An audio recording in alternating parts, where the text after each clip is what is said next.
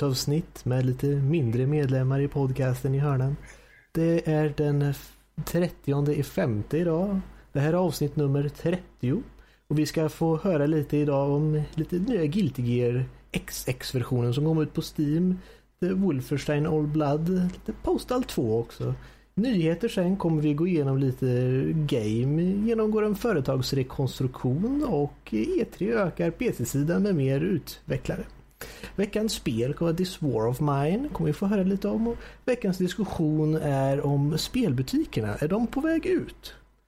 Eh, och lite extra nördämnen då, det blir en en seriespecial och film här. Vi kommer tala lite om The Flash, Arrow och lite om Mad Max-filmen och även era lyssnarmail. Men eh, med oss idag så har vi ju då Fredrik och Danny och jag själv Max.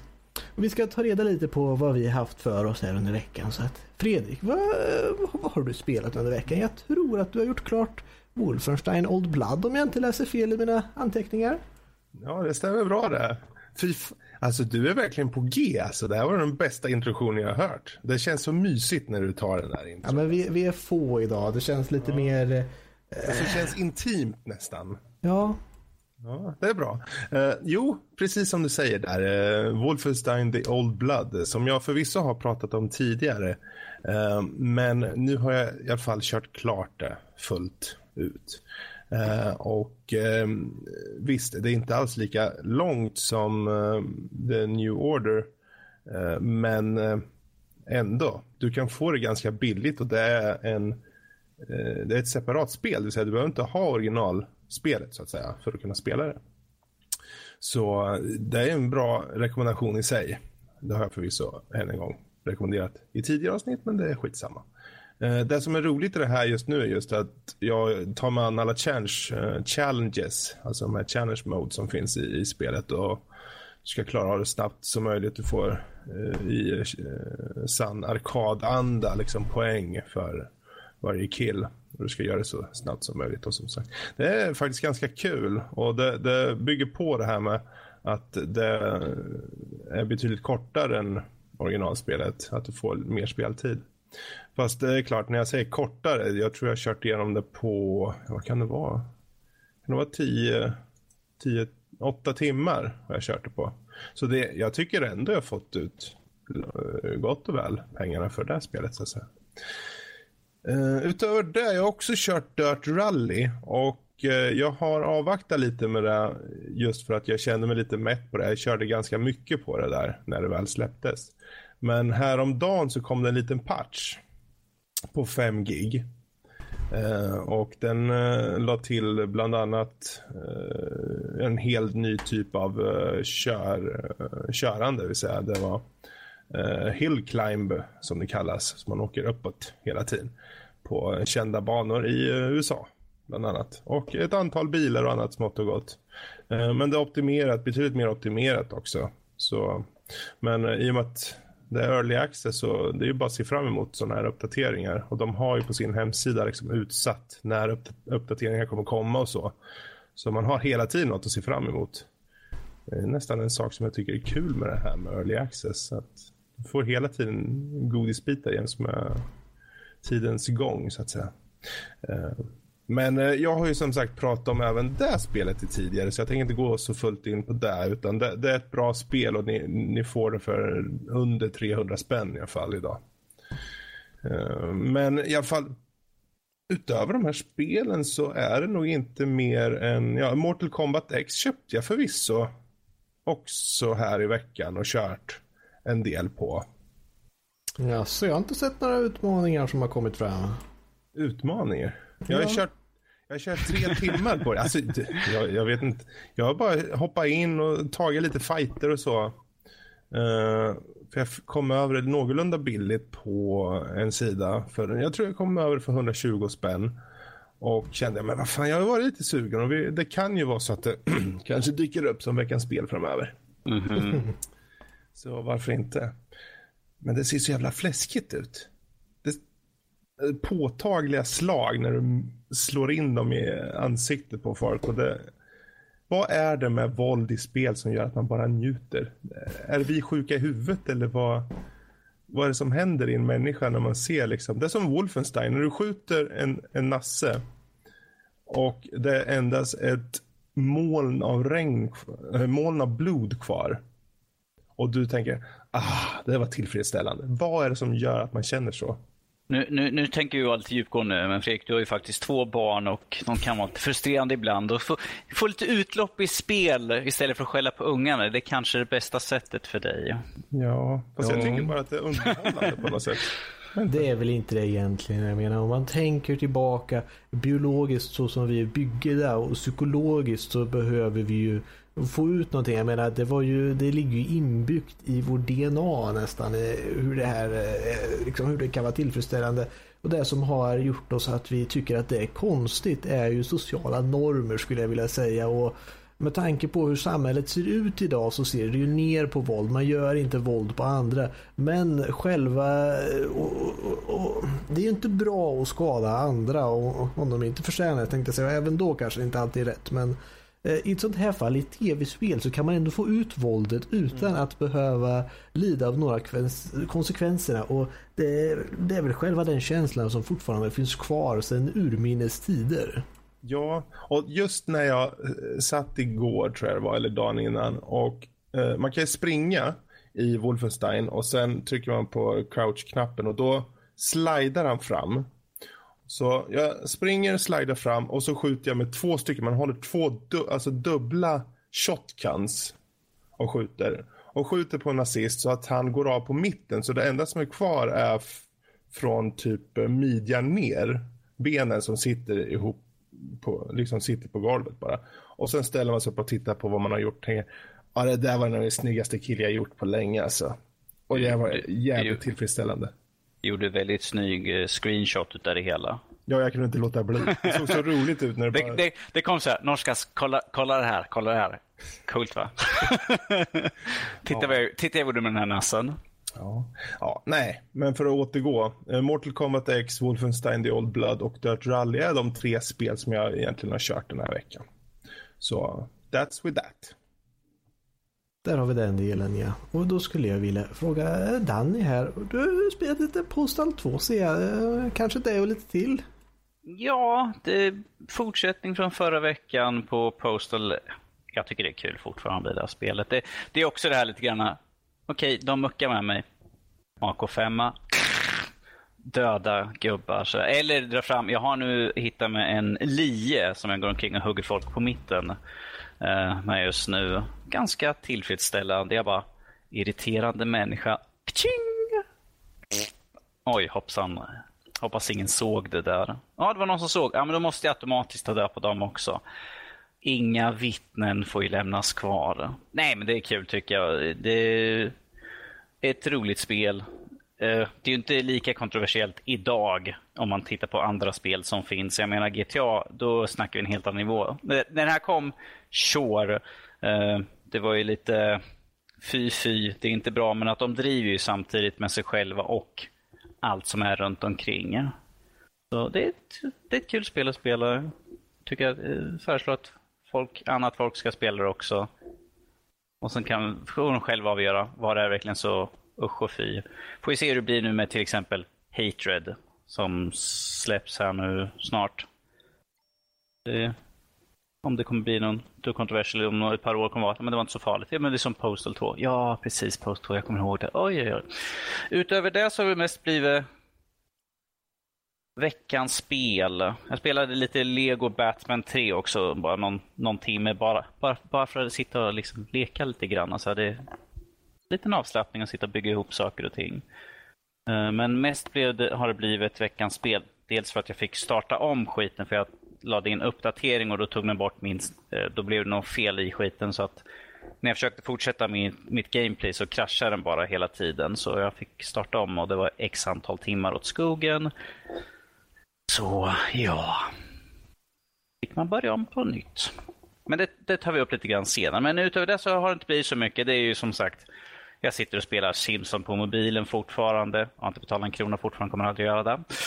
Kan ju försöka med det. Så ute där har det inte blivit så himla mycket. alltså det är väldigt många, som jag alltid brukar säga, det är väldigt många timmar jag spelar med det, att det är väldigt mycket samma spel när jag försöker beta igenom dem. Ja, det är ju en form av eh, spelstil också att göra så. Vissa hoppar runt i nya spel hela tiden, provar på allt. Vissa sätter sig mer djupgående och vill köra klart ett spel. Ja, men det är, det är som när jag, för ta till exempel Dragon Age. Eh, Jag är, jag tror jag är 110 timmar in i spelet. Och när man sätter sig, då vet man att, ja men nu vet jag att de närmsta 5-6 timmarna är liksom borta. Bokade. Precis, det finns inget annat jag kommer göra än att spela. För att man försvinner in i det där och sen tittar man på klockan. Åh, är klockan fyra på morgonen? Ja, men jag kan spela ett par timmar till. Det räcker att jag sover en tre, fyra timmar så det gör ingenting. Ehm, så det, det, är, det är lite småfarligt, men att det är smällar man får ta helt enkelt. Det är kul. Men farligt. Ja, det är huvudsaken att du har roligt och tar hand om dig Precis. själv bara. Ja, moving Nej, den sista delen menade jag faktiskt inte. Max är på lite spju spjuverhumör idag tror jag. Ja, lite småseg och lite... Ja. Ja. Vad, vad hade, du, hade du kört något mer där eller? Nej, det, det är det jag har spelat. Okej. Max då? Vad, har du hunnit kört något skoj som är värt att ta upp? ja du Fredrik, här har vi då en källa av information som bara väntas på att ehm, exponeras. Vänta, vänta. Så länge det inte är Final Fantasy 14 eller Mortal Kombat X. Guilty Gear, ett spel som ni kanske inte hört talas om på länge. Ja, inte så Vi är mycket. idel öra. Det finns ju nämligen så att jag vet att jag... eh, ni- Vi känner ju till alla det spelet Blaze Blue. Mhm. Ja. Och eh, skaparna av Blaze Blue, innan Blaze Blue kom ut så gjorde de det här spelet som heter Guilty Gear. Och det kom Guilty Gear 1 och Guilty Gear 2 men eh, man säger ju inte Guilty Gear 1 och 2 utan det kom ju Guilty Gear X och sen kom ju Guilty Gear XX. Och sen kom ju Guilty Gear, inte för att säga XXX utan de som är Xrd som är third fast med ett X istället. Så att det var Guilty Gear Xrd. Precis. Ja, och eh, nu på Steam kom den senaste versionen av Guilty Gear XX upp. Och tänkte att tidigare så har vi bara haft Guilty Gear XX. Men nu har vi Guilty Gear XX Ascent Core plus R. Ja. Vad det här- innebär det där? Det Det innebär att spelet går väldigt mycket snabbare och har mer karaktärer. Mm. Det som är intressant och jag läste väldigt tidigt, jag spelade bara lite tidigare idag nämligen och det jag läste på spelet var att eh, det är Arxus, de som gör de här spelen själva som har lagt ut det. Och Jaha. de har mycket tidigare eh, Europa och USA. USA har de ju Arxus eh, North America som har liksom, och ger ut spelen där. Men i Europa så har de inte haft någon som har gett ut där utan de har alltid jag tänkte säga outsourcat det på sätt och vis men de har alltid gett över det till en annan som som har gjort PC-releaserna på Blaze Blue och liknande för att ut på PC och eh, mycket publishing har varit här och det har gjort att man har inte alltid fått ut, jag menar eh, tillgång till senaste Blaze Blue-spelet på PS3 eh, var jag tvungen att skapa ett eh, konto i London för det släpptes i Europa sa de men inte Skandinavien till exempel. De fick inte det spelet. Så att, och det är ju digital download bara. Det förstår man ju inte varför de inte får eh, släppa ut och så. Så det var lite, lite bökigt där men nu har de tagit saker i egna hand och släppte de ut Guilty Gear XX Ascent Core Plus R på Steam. Och med, eh, jag tänkte, det är illa hur dåliga de här releaserna har varit när jag säger att det har till och med multiplayer. Jaha. eh, Så att, okej. ja, det, det, men det är i alla fall det är ett bra spel. Det går väldigt, väldigt fort. Jag har inte hunnit testa netcoden än, men att det fanns multiplayer var ju en glad överraskning. Ja, det är märkligt. Man tycker att det borde vara en, en eh, väldigt viktig del för alla fightingspel att ha med. Ja, det, det, det säger lite om i vilket tillstånd de här spelen kom i tidigare. Mm. Så att eh, det har jag suttit och spelat lite och det, det väcker ju gamla goa känslor och sådär. Så att det, det Men vad spelet är din, är eh, grymt din svårt. initiala, eh, liksom, vad, vad tycker du så här, so far om det här? Om man jämför det med till exempel Blaze Blue eller valfritt anime-spel. Finns det någonting som gör att den här har en större edge? Till skillnad Det, från dem? det, nackdelen med det är att det är lite äldre och det gör att uh, aspect ration är 4 gånger 3 Okej. Men Ja. det de har gjort är att de har widescreen men de har lagt så här bars på sidorna. Ni vet hur biofilmer gör så svarta Precis. bars under och över. De här har svarta bars på sidorna istället. Okej. Snyggt. Men det de gör är att man kan inte, de har gjort det väldigt häftigt för att man kan lägga liksom grafik där som eh, döljer de barsen. Istället för svart så kan du faktiskt ha bilder där. Ja. Och eh, där, där man kunde välja olika bilder, lite olika grafik. Så att jag har liksom profilbilderna på karaktärerna som slåss mot varandra på respektive sida. eh, Som kommer upp där, så det var lite häftigt. Det gäller ju att utnyttja det som finns. Alltså det, om, det nu redan, om det nu faktiskt finns tom yta, varför inte använda den? Liksom? Det, det är ju smart. Mm. Ja men det var, det, det var, det var roligt lite fightingspel. Det tog mig tillbaka och jag var tvungen att spela så att jag satt och småsvettades lite. Det var en ordentlig träningssession. Men vet du, eller det borde du kanske veta, eller vet du kanske, men när kom då, om det här nu kom till PC nu, till vilken plattform kom det ursprungligen och när? Hur gammalt är det då egentligen? Alltså det, det är ju sådana här spel som kom ut till Playstation 2 och jag vet inte om just det här kom ut men det var ju mycket, det, arkader kom det ut på mycket, det är mer populärt i Japan då. och sen så eh, Playstation 2 måste varit, jag vet att jag spelade det på PSP ett tag. Mm. Senast jag såg det, men det, jag kan inte ge några år, men det här var det här var innan, eller precis när de började med Blaze Blue-serien, vilket var många, många år sedan. Ja, okej. Så det är ett ganska gammalt spel, men det är som sagt, det, det har gått igenom många iterationer och det har många karaktärer och eh, gameplayet är väldigt solid. Det är, Även fast det är så här gammalt så det har inte, och det med det är ju det är ju sprites, det, det är anime-målade som är jättesnyggt målade och det, det tappar inte på samma sätt. Det, upplösningen kan se lite halvtaskig ut men det kommer man över rätt fort. Ja. Jag, jag sitter och kollar. Uh, Guilt Gear X6 kom ut första gången 2002 till PS2 och den har en, två, tre, fyra, inklusive den här som du spelar just nu, fem stycken uppdaterade versioner. Japp. Reloaded slash Ancient Core, Ancient Core Plus, Ancient Core Plus R. Jesus. Mm. Ja men det är ett roligt spel. Det, det är mycket och jag menar, jag spelade inte det här spelet jättemycket. Jag spelade Guilty Gear XX på Playstation 2. Det var där jag fick hela min den här eh, kärleken för 2D anime fighting spel som eh, jag så eh, tungt försöker trycka in i alla andra folk jag träffar. Men ja. Så att ja, det är fortfarande mycket nya karaktärer har gått igenom liksom halva deras moves har bytts ut till andra moves. Och de känns som att de ökar hastigheten på spelet varje gång de släpper en ny version. Så att det går väldigt, väldigt fort. Folk studsar och hoppar och skuttar runt överallt. Och, ja, det är roligt men det, det tar på att hänga med. Det, det sitter i fingrarna men man måste fortfarande träna tyvärr. En fråga. Eh, Ja. Guilty Gear-serien överlag, eller kanske det här spelet i sig, är det ett spel som ligger högt i kurs vad gäller just e-sportande, alltså på fighting-sidan? Eller?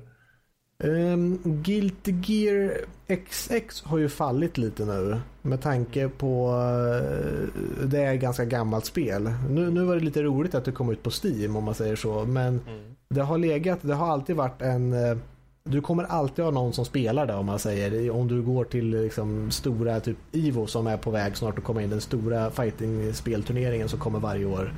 Ehm, den kommer alltid vara där men jag tror att Blaze Blue har tagit dens plats lite för att det är ett nyare spel. Men nu är det mer ute och nu är ju Guilty Gear Xrd 3 då eh, som har tagit som står över. Men det kommer alltid vara någon som spelar det här spelet. Det har en, en väldig jag ska inte säga kult following för det funkar inte riktigt på samma sätt men nästan att det kommer alltid finnas en grupp folk som det här är deras spel så att säga men det kommer nog aldrig vara så stort att det kommer till en main stage med kommentatorer direkt. Det finns folk som säkert kan göra det men ja, jag, jag tvekar på det men det, är liksom, det kommer alltid vara med ändå. Ja, det är intressant. Men det har jag spelat och sen så har jag fortsatt att spela Final Fantasy 14. Desto närmare vi kommer expansionsreleasen desto mer eh, intressant blir det. Och man känner att folk börjar eh, spela mer och mer nu. De börjar förbereda sig. Man känner att nu, nu, nu är det på väg. Det, det, ja, det händer grejer där. Så att Mm. de fortsätter uh, egentligen problemet är ju att vi vet ju att just nu så kommer de ju öka level capet så att säga. Från level 50 till level 60 i expansionen till Final Fantasy 14. Mm. Och eh, det gör också att all din gear, all din utrustning kommer ju bli obsolet. Jaha. Det, jag menar, när du, allt du samlar på dig nu. Jag menar, varje... När du kom till level 50 om man säger. Då börjar du inte ha level requirements. Då har du item level requirements. Det vill säga att varje... Om du säger att ah, jag har en level 50 rustning på mig. Eh, om den är vit som man kallar det, så här vanligt skräp bara som du kan hitta eller köpa var som helst. Den brukar ha item level 50. Men hittar du en grön, det vill säga att den är lite magisk, då kanske den är item level 53 eller 55. Och hittar du en blå, då kanske den går upp till 60 om man säger så. Mm. Och det vi har gått upp till nu är att Eh, man får gear som är item level 130 om man säger så. För de har ju släppt ny content och varje gång de släpper en svårare dungeon så är det, ja, den här dungeon du måste ha minst item level 90 för att kunna komma in i den och den droppar item level 100 eller bossen droppar item level 110 kanske. Och då när du, tar, när du har den utrustningen så kan du gå och göra ännu svårare grejer. Och det blir ju så problemet nu att när, eh, när vi kommer öka level capet så kommer vi ju ligga lite vid sidan om att ja, vid level 55 så kanske du har eh, vanligt gear som är item level eh, 150, vem vet? Och då, då, då känner man att det finns ingenting som är riktigt värt att satsa på att få högsta levlet nu av utrustning för att du kommer ändå byta ut det i expansionen ganska snabbt. Så att eh, just nu satsar man mest på att levla andra eftersom att i Final Fantasy 14 så byter du ju mellan alla klasser. Du kan ha alla klasser, alla crafting professions på en karaktär. Så nu sitter man ju och levlar upp alla de där för att uh, vara beredd lite. Sitter och levlar lite och gå igenom main storyn för att den måste man ha klar för att kunna komma in i expansionsområdet. Ja, precis. Ja, men nice. Nice. Men det är det. Jag har inte hunnit med jättemycket annat som jag kan tänka mig just nu. Men uh, ja. Då så. Då är vi klara. Då är vi klara med den. Då tar vi gör så att eh, vi lämnar denna del om vad vi har spelat och eh, rör oss till våra spelnyheter och liknande relaterad information. Ja. Vi kan ju ta det här med Game genomgår en företagsrekonstruktion. Och, eh, mm. Lite mer om det här kanske sen i eh, våran veckans diskussion om spelbutiker är på väg ut. Men vi kan ju ta lite om bara själva vi känner ju till Game. Det har ju varit en rätt stor eh, spelbutik i, eh, i Sverige i alla fall. Jag, menar, jag kommer ju ihåg som en yngre man så har jag gått till spelbutiken Game och tänkte dit man ska gå. Gud vad roligt. Jag hade till och med en samling på Game-påsar på min hylla. Mm.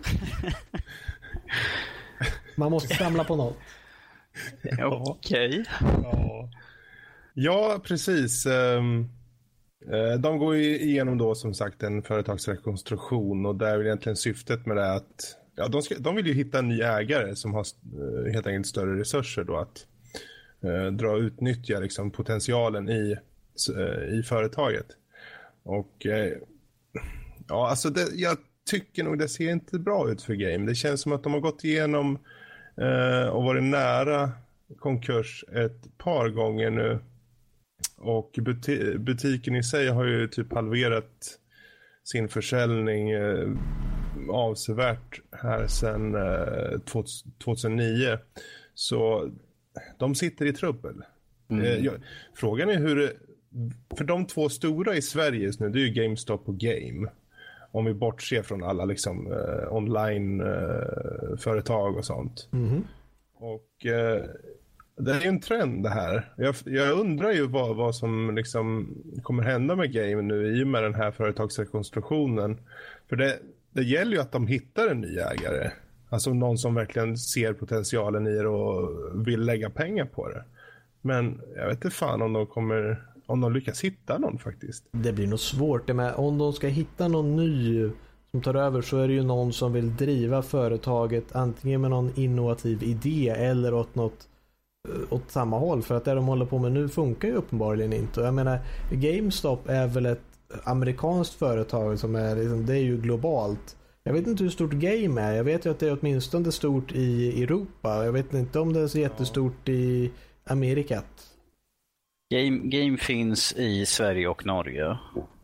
Jag har för mig att jag har sett det i... Ja, det fanns i eh, Barcelona också när jag Alltså, var där. Ja, i, i, i, i um, vad heter det? United Kingdoms. Jag tror det är från uh, England också. Ja, så heter det. Vad England jag var ute efter. Jag, jag sitter bara och kollar på den här, där har jag fått information ifrån. Det står Ja. att det finns 32 butiker i Sverige samt två stycken i Norge. Men vi vet att de har ju dragit ner för att vi hade ju game ute i, här i Örebro, så hade vi ute i Marieberg så hade vi en gamebutik. Men att den försvann helt plötsligt. Man åkte ut dit och så tänkte att ja, men nu ska vi in på Okej. Nej, finns inte den längre. Det, Nej, det, det är någon bilbutik där istället. Vad är det för dumhet? Ja, men de har flyttat runt på så mycket där. Det hittar man aldrig. Mm. Nej, så den, eh, den har de stängt ner och eh, jag så, tror nog att det kommer bli en fortsatt trend ifall de inte hittar någon som kan komma och slänga in lite cash. För att vi, vi har ju diskuterat det lite grann att de har ju gått över från att bara ha spel till att nu har de lite annat. De har samlarfigurer, de t-shirts, ah, spelrelaterade grejer men att det inte Precis. bara spel. Och att det är så mycket annat just nu som de försöker... eh, Det är kanske något vi kommer gå in på sen i veckans diskussion. Precis. Mm, men de Men måste nog dela på sig ändå. För som sagt, eh, Game och GameStop kan ju inte kriga mot varandra. De delar ju på allt. Att, men just det här, jag visste inte att Game hade gått... eh, Det, det, är- det är som sagt om spelbutiker blir obsolet eller inte, det tar vi sen. Men jag visste ju inte ens att de sålde figurer och sånt där. Det hade ju jag nästan velat gå dit och titta på i så fall. Ja. ja, det är tråkigt. För det, det finns ju, det finns ju en... eh, Finns en, det är ju en bra sak just ha det här fysiska också. Liksom. I alla fall ha det tillgängligt. Mm. Om inte annat just för det här faktum som man gör med videobutiker kanske numera till viss del. Att du går gärna till en, en butik för att liksom kanske kolla, titta på produkten i fråga.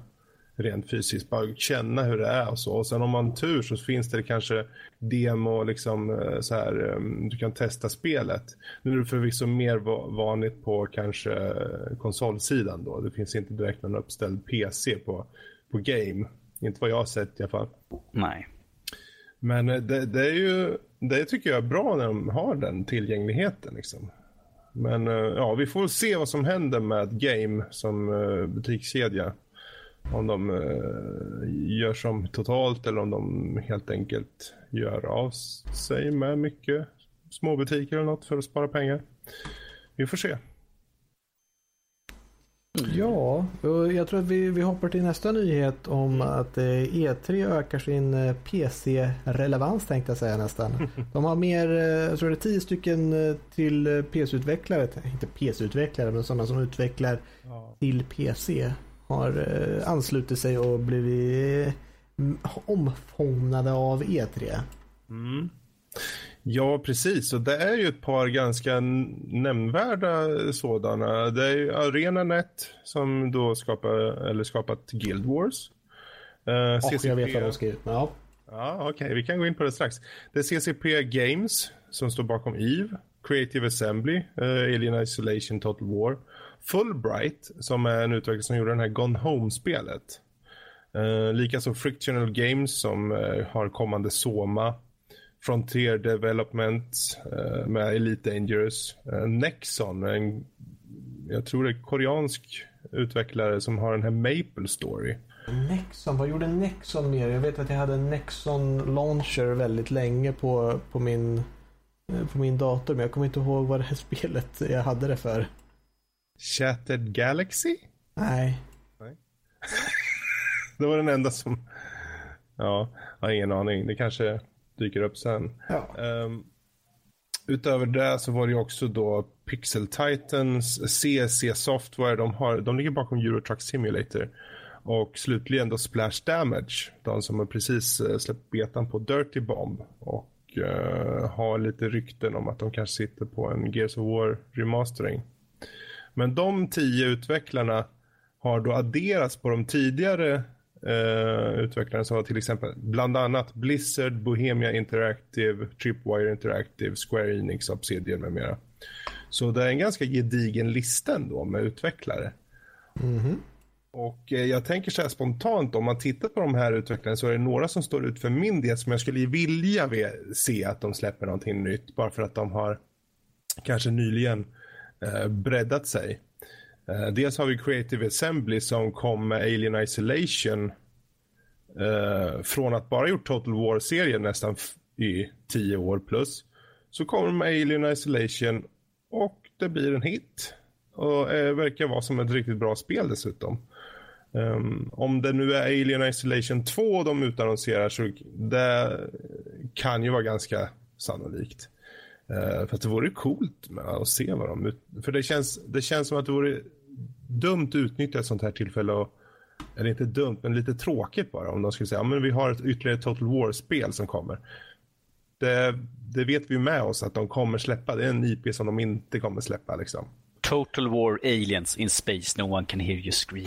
Åh oh, gud vad roligt med nu Alien-spelet RTS, det skulle jag tycka om. Jag, jag var ju tvungen att, uh, det finns ett Alien vs Predator RTS som jag var tvungen att skaffa en emulator till en PS2 för att bara köra det spelet för jag tycker det är så häftigt. Ja, precis.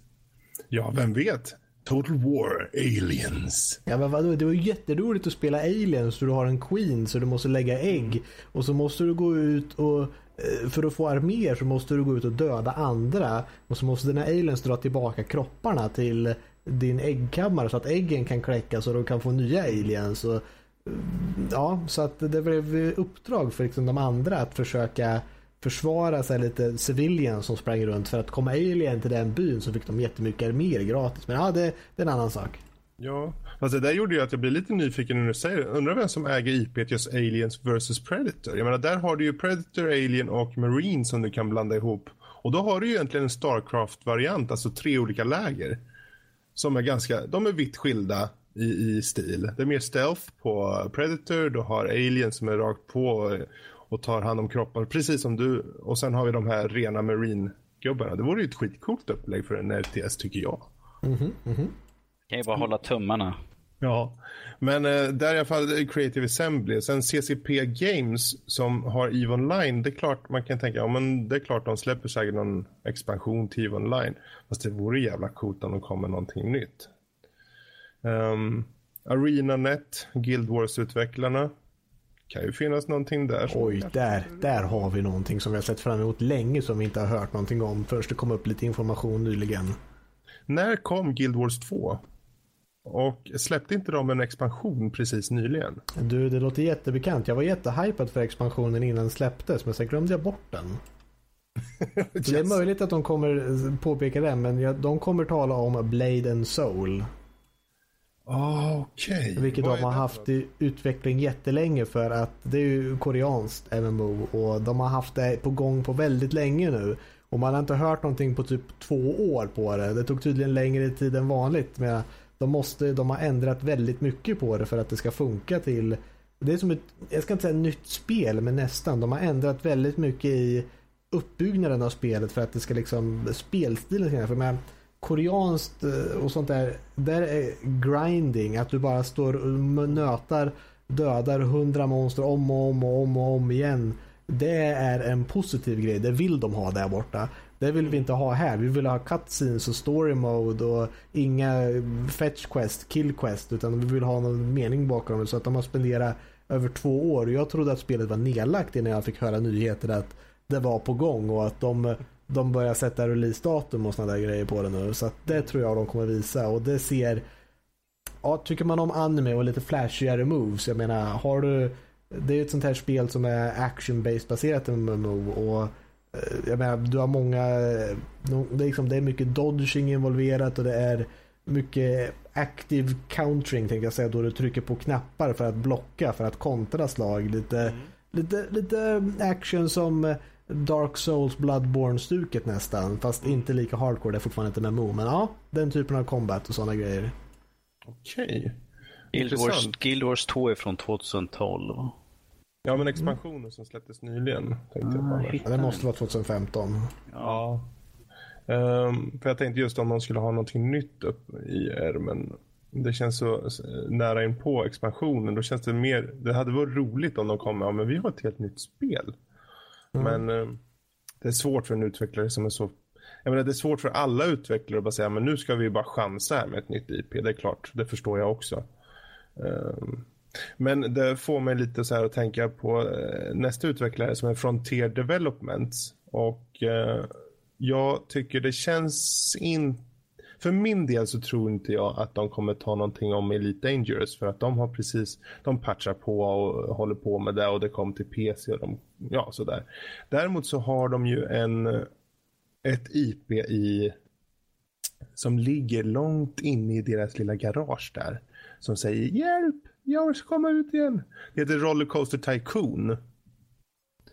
Och eh, jag kommer ihåg, jag satt och körde det ganska mycket när det kom ut runt, ja var det, början på 2003 eller något? Ja, 2000, någon, någon gång i början på 2000 talet tänkte jag säga. Um, det var ett jäkligt 2000-tal. Det var ett jävligt kul uh, sån där rollercoaster tycoon-spel. Till skillnad från Theme Park så var det här lite mer management på det. Men uh, du kunde verkligen om du ville gå in och se när de spydde upp hela gatorna. Det, det, det, det var många år sedan. Det, det var nog tio år sedan som, som det kom ett riktigt uh, rollercoaster-spel. Eller till och med expansion på det. Ja, det... gamla rollercoaster. Jag får en direkt feed här i örat också bara säga att ja, från vår moderator Cloudseeker nämner det att eh, Heart of Thorns expansionen till Guild Wars 2 har inte kommit ut än så att vi kommer se om den också. Precis. Um, utöver det, ja vad har vi mer? Vi har ju CSC Software och de ligger ju bakom Euro Truck Simulator. Och ja, man kan tycka vad man vill om Euro Truck Simulator men man ska inte sticka under stolen med att de faktiskt har sålt ganska bra med det här spelet. Uh, på Steam framförallt. Um, och uh, jag vet det, det, är väl ing, inget spel som jag sitter och kanske sitter här som en liten uh, valp och väntar på. Jag försökte med liknelse, gick inte. Uh, Yay. Ja, nej men det, jag vet inte om de utannonserar Eurotruck Simulator 3 så kör i vind. Det finns säkert någon där ute som tycker wow. Uh, splash Damage. Uh, jag, jag, skulle tippa på att det är Gears of War uh, Ja, som de ändå redan har läckt det och det blir ju sånt rabalder. De bestraffade folk höger och vänster om så antar väl att de kommer visa upp det. Mm. Som det redan har blivit outat. Precis. Jag vet inte, finns det något av de här utvecklarna som ni känner, ja, det vore kul om de här visar någonting, eller de här? Jag väntar fortfarande bara på Befästa. Absolut mest spännande, men ja. Ja, ut, utav de här som nyss blivit utannonserade så ser väl jag mest fram i så fall på Creative Assembly och se vad de ska göra för någonting. För de ska mm. fortsätta eh, med Total War-serien eller ifall de faktiskt kommer fortsätta med eh, Alien. Det skulle vara coolt ifall de skulle fortsätta med Alien som det blev så mycket bättre än det förra skiten som Colonial Marines, vilket jag fortfarande mm. äger. Collector's Edition, men i alla fall. Eh, så hoppas jag som Alien-serien och då Sony Sega som äger att de, de bryr sig inte om det egentligen. De skiter fullständigt. Men därför tycker jag att när de ändå har att de får göra spel, fortsätt med det. Det gick bra med förra spelet och vi, vi har ju suttit och diskuterat lite vad de skulle kunna tänka sig för storyline. Men att jag ser att det, möjligheterna är så många. Uh, bara de kör vidare på det som har funkat. Jag tror tyvärr att eh, om mina källor stämmer korrekt här så tror jag att vi kommer absolut inte få se mer Alien är rädd för.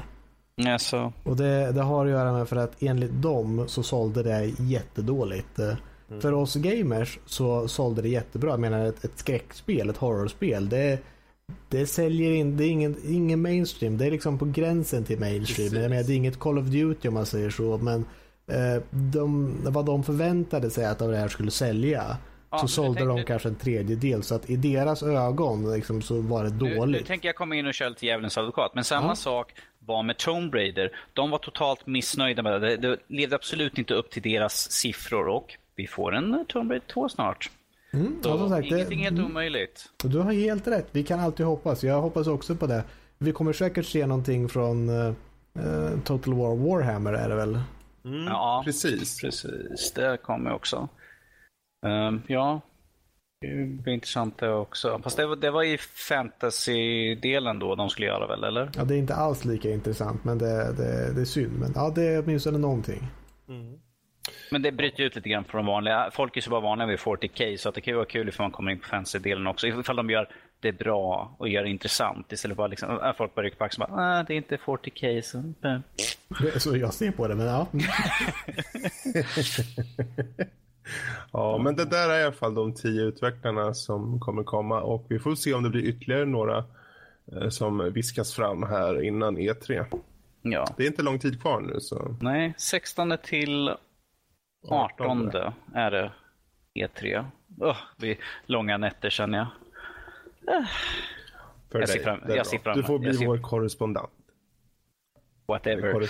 Jag, jag kommer sitta och försöka titta på så mycket som, så mycket som möjligt utav det. Det är Jag vet inte, när är E3? Är det, det är helgen, är det under en helg eller? Nej, Nej, under det- i veckan. 16 till 18 det sa jag. Precis. Så, okej. Ja, jag hade ing- ingen direkt koll. Så, ja, vet Det är vi. tisdag till torsdag vecka 25. Ja, det kommer man ju inte börja ta i tur förrän under helgen ändå. Så. Nej, precis.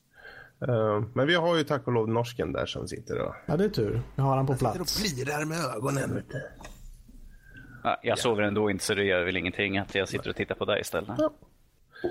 Precis, men that's with that. Det var den nyheten och eh, det var väl de nyheterna kanske. Jag vet inte om vi hade något mer. Nej, Nej, jag tror vi nöjer oss med dem och, eh, och hoppar till sektionen om veckans spel. Och veckans spel, för de som inte vet, som kanske är nya lyssnare eller vem vet. Det är så att vi väljer nämligen ett spel varje vecka Eh, som vi spelar då i en vecka och sen så diskuterar vi det och allihopa. Och vi nämner ju det som sagt eh, i varje podcast vad vi ska spela inför nästa vecka. Så att om det är några lyssnare som vill spela med eller få ett, ja det här spelet ja, det får man anledning att spela det. Då kan man ta upp det. Och den här veckans spel var då This War of Mine. Och eh, Danny, du kan ju förklara lite mer om vad det här spelet handlar om och fungerar. Yes, uh, This War of Mine är ett överlevnadsspel ifrån det bosniska kriget, alltså slaget om Sarajevo som var mellan 92 till 96.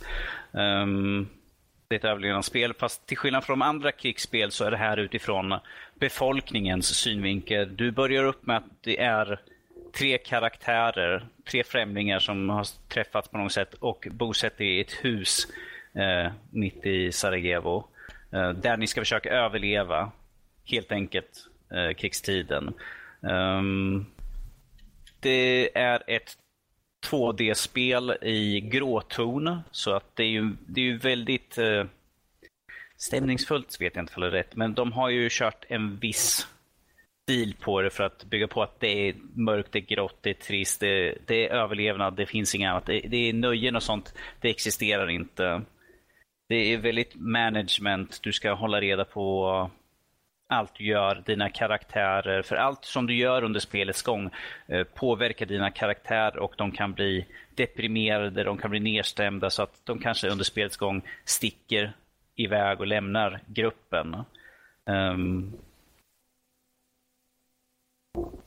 ja, vad ska man mer kan säga? Det, det är random. Du startar med tre karaktärer. Det, kan, det är olika varje gång. Nu i den senaste uppdateringen så kunde man göra sina egna erfarenheter, uh, välja hur man vill spela, vilka karaktärer man vill ha och hur lång tid uh, man vill att uh, spelet ska fortgå. Vanligtvis spelets standardupplägg är 44 dagar du ska överleva medan du i uh, editorn kan välja upp till 80 dagar tror jag det var.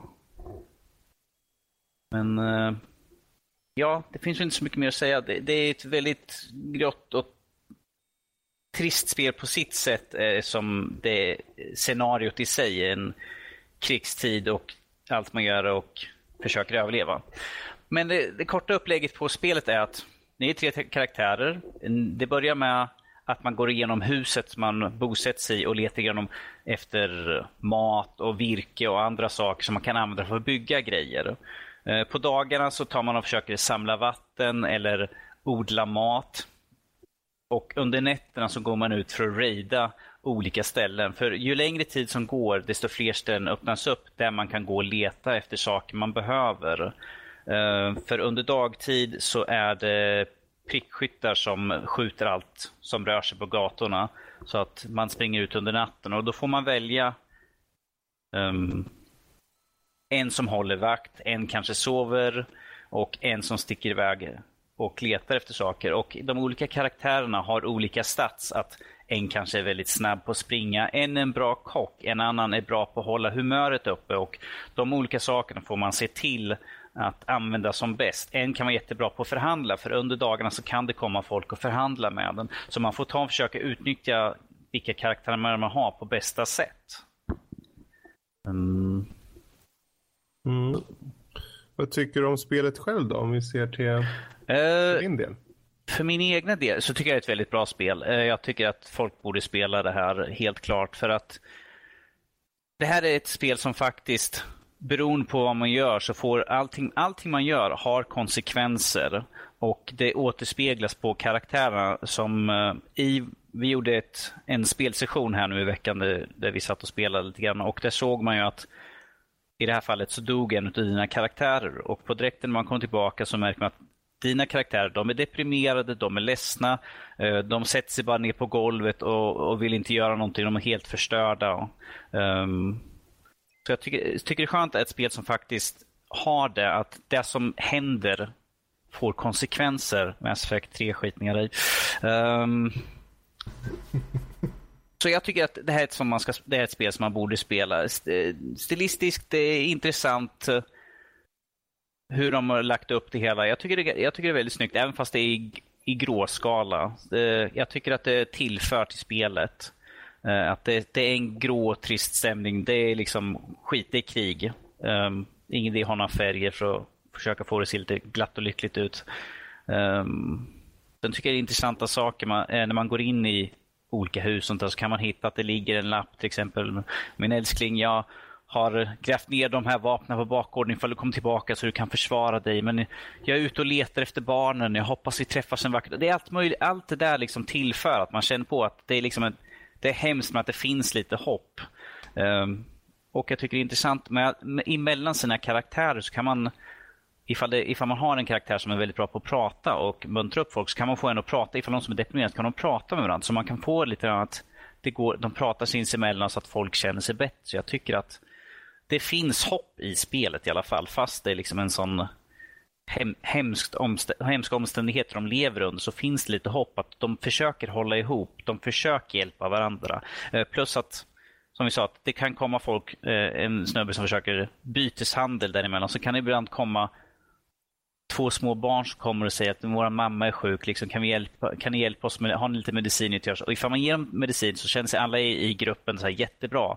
Eh, och liksom, de känner att vi gör, lite, vi gör skillnad för att vi hjälper varandra här. Det är liksom det, vi folket mot eh, den onda regimen. Och ifall man skickar bort barn utan att ge dem någonting så blir det på direkt alla bara Åh, jag skulle önska att vi kunde ha hjälpt barn med att vi måste ju överleva och vi kan inte ge bort allt vi har. Så att det, det, det tycker jag är bra i själva spelmekaniken är liksom fulländad faktiskt. Um, jag skulle vilja se mer spel som ha, har, kan ha den här påverkan. För jag, jag, jag, sitter och jag kan, när jag går ut och spelar, äh, går ut och tar saker och ifall jag måste råka göra något dumt så känns det, man känner sig som en riktig skit. Man, man känner sig jättedålig ifall man skadar någon eller tar saker. Man tänker att Ja, de, de behöver det med att vi är tre stycken som försöker överleva. Vi måste överleva. Man, man känner sig som en riktig skit när man tar från någon annan. Det är liksom man bara, jag vill inte göra det här men att jag behöver också maten. Så det, ah, ja, det Ja, usch. Det, det, man får en sån riktigt dålig känsla när, när man tyvärr måste göra något sånt i spelet. Bra gjort av spelet att kunna väcka de känslorna. Ja, man, man känner sig som en riktig skit. Man, ja, man har bara lust att stänga av spelet och tänka sig liksom, men man vet att det här är baserat på verkliga händelser. Man bara, ja, det här är ju ingenting jämfört med vad de känner. Men att, eh, man känner sig som en riktig lurk. Det, det är inget kul. Så därför tycker jag att folk ska spela, för det här är ett spel som man borde, borde spela nästan, för att det, det är så bra, helt enkelt. Har de gjort så också att varje gång du stänger spelet så finns det en knapp, så här kan du donera till välgörenhet, så tjänar de hur mycket pengar som Precis, helst. det, det finns, de har en till Warchild, tror jag eh, det heter, och där kan du donera pengar till, eh, ja, för folk i den här situationen, eh, vilket jag tycker är bra. Um, mm. Så det tycker jag att man borde göra också. Um, usch, ja, mm, ja. vad ska man säga mera? Uh, någon annan som vill säga någonting vad de tycker? Nej. Nej. Okej, okay, fine. Vi Fredrik, vad tycker du om spelet? Um, ja, det, det, är intressant när man sätter sig med det här. För man, man känner på en gång hur skadad man är på det, i och med att man har spelat så många andra spel. För när du till exempel är van vid överlevnadsscenariot från uh, zombiespel mm. till exempel så är det oftast överlevnad eller dö. Liksom. Så det blir ju lätt att man hamnar i det där tänket på en gång. För det handlar om din grupp och din grupp ska överleva. Liksom. I alla fall i de andra spelen. Precis som du sa här, just det här med att de här karaktärerna, till skillnad från andra karaktärer i andra spel som zombie apokalypsspel där alla tänker liksom på sig själva. Och det är normen för, i de spelen. För folk vill överleva. Liksom. Mm. Så är det här, tack och lov, omvänt på det sättet att man faktiskt ser att mänskligheten inte alla gånger, även i de värsta situationerna, så tänker människorna på, jag kunde ha hjälpt det där barnet, eller jag kunde ha hjälpt den där, perso den där personen. Och eh, det funkar faktiskt väldigt bra i det här spelet. Um, däremot så tänker jag ju också på hur, hur man är som gamer. Um, när man sätter sig med det här spelet. För det, man, behöver, man behöver förstå att det här spelet kräver lite mer av en på det sättet att det är inte att du får instant gratification, du får belöningar, du får grejer. Det handlar om att du behöver verkligen genomlida den här misären tillsammans med dina karaktärer. Och då får du faktiskt ställa dig frågan, vill du spela ett spel där du egentligen får uh, känna på misär? Mm. Uh, för jag kom på mig ett par gånger med att tänka, men jag har så få timmar på, på dygnet, ska jag verkligen lägga pengar, uh, tid på, på det här spelet när jag kan bara mangla en kort session i uh, ja, Wolfenstein eller vad man nu må säga, vilket spel som helst. Men det är ett fenomenalt bra spelare. och om man sätter sig och faktiskt tar sig tid och säger till sig själv att du vill faktiskt ta dig an det här oavsett vad det väcker för känslor så är det ett spel som man bör spela. Um, det är nästan som en, det känns som Sims som gone uh, very very bad. Mm. En misärsimulator där du för varje gång du gör något så återspeglas det då på karaktärerna som sitter och jämrar sig på golvet och ojar sig och kan inte göra något. Du kan inte, du kan inte klicka på dem och be dem göra saker för de sitter, de är paralyserade. De, de, de har svårt att tänka för deras kompis blir skjuten precis eller eh, vad som helst händer liksom som påverkar dem verkligen. Eh, så själva skildringen av det här kriget som man erfar eller ser genom deras ögon, även om det är en 2D-view eh, på sätt och vis, är väldigt bra. Det är strategi eh, som görs ganska bra faktiskt i sin management på att hitta produkter eller saker som du ska ha för att överleva. Sen kan man säga lite om själva stridsmekaniken som finns i spelet. Det är klart att i ett spel där det handlar om misär så kan det ju vara bra att det är en dålig stridsmekanik. Om ni förstår vad jag menar. Alltså att det är verkligen, det är inte fighters där. Det, de är inte bra. Men när mekaniken är lite så här, lite hattig bara kände jag. Um... Man, man, får ju tänka på så att det här är privatpersoner som kanske hittar ett vapen och har man aldrig använt ett vapen så är det klart det inte går bra när man försöker använda det. Ja. Förvisso, men som gamer så sätter man sig ofta vid ett spel och så kör man bara. Liksom. Man vet mm. att, att mekaniken oftast är bra. Men eh, det är inte alla som tänker så djupt som du gör. Och det är bra att du gör det. Och det kanske jag också gör när jag sätter mig med det. Men man tänker sig också, ja, det kan, är det någon som bara vill sätta sig för att köra en snabbis, ja, då, då kommer de bli irriterade. Då är inte Men, det här ett spel för dem i så fall. För, för det här är inget snabbt. Alltså, man spelar ju i sektioner dygn för dygn, mm. mer eller mindre. Och då, eh, ibland, vissa dagar, då är det så att oh, fullt upp, jag måste göra de här sakerna klara innan natten kommer, vi ska ut och raida eller något sånt där. medan andra dagar är liksom, då står man så här. Um, vad ska jag göra ja, idag för någonting? För, för, att man, för, att man, kanske inte har tillräckligt med, med saker att kunna bygga någonting eller att någon är skadad och får typ uh, ligga och sova, någon har varit ute och raidat, då kanske de ligger och sover, då har man en karaktär som, stå, som bara står där man bara Du mm. kan sätta dig och spela en gitarr eller lyssna på radio. Det är också en mekanik jag tycker om väldigt mycket i spelet. Man kan bygga en radio och så kan man scrolla igenom kanalen och så kan man få information vad som händer konstant eh, dag för dag ifall det händer något nytt. Att ja, nu ser det ut att börja bli kallt här framme om, om till helgen så att man bara måste bygga med en kamin så jag kan hålla mig varm. Eller att de bara, ja, det är folk som är ute och eh, ställer till med fanstyg och sånt där. Man bara, okej, okay, ha två stycken som är på vakt under natten för annars kommer de bara komma hit sådana saker. Så ja. det tycker jag är en, en, bra, en bra tillföring till spelet. Men, fortsätt. Um, ja, vad var jag på? jo, jag tänkte bara säga att till skillnad från många andra spel och det här, man, det här måste man ju betona ytterligare en gång just på att många sätter sig i, i spel där liksom kriget blir någon form av lust, liksom, det blir som en lek liksom. Uh, här är det verkligen ingen lek utan det handlar om liv och död på, på ett större allvar. Och, det, det, kan inte annat än rekommenderas att spela det här spelet. Um, jag tror inte det är så dyrt heller. Uh, så för, från min sida så är det en rekommendation helt enkelt att ta sig an uh, This War of Mine.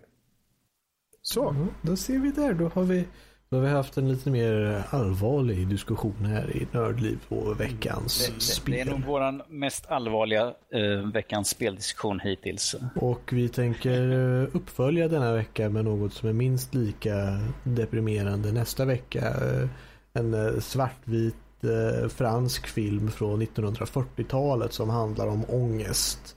Nämligen The Secret of Monkey Island Special Edition. yes. Ja, okej. Okay. Den, mm. den, den, version, den varianten har jag inte hört talas om. Um, okay. ja, ni har inte hört talas om originalet? Uh, Vart det kommer ifrån? Det är intressant adaption spelet har gjort på det. Men, ja. Ja, det ska bli intressant nästa vecka. Det ska bli sannerligen intressant. Ja, som sagt. Nästa veckans spel The Secret of Monkey Island Special Edition. Eh, men eh, då ska vi ta lite eh, veckans diskussion och som nämnt tidigare så tänker vi tala lite mer i djupet om. Vi började, det var väldigt svårt att hålla sig ifrån det under nyheten här, men just att är spelbutiker på väg ut? Ja. Så, klart. Nu går vi vidare. Uh, och Nej. det var allt för veckans diskussion. Fredrik, kör du, kör du Max-varianten här nu? Plötsligt? Ja, jag tyckte det var så kul Aldrig. bara. Och sen liksom, okej, okay, fortsätt. Förlåt, förlåt.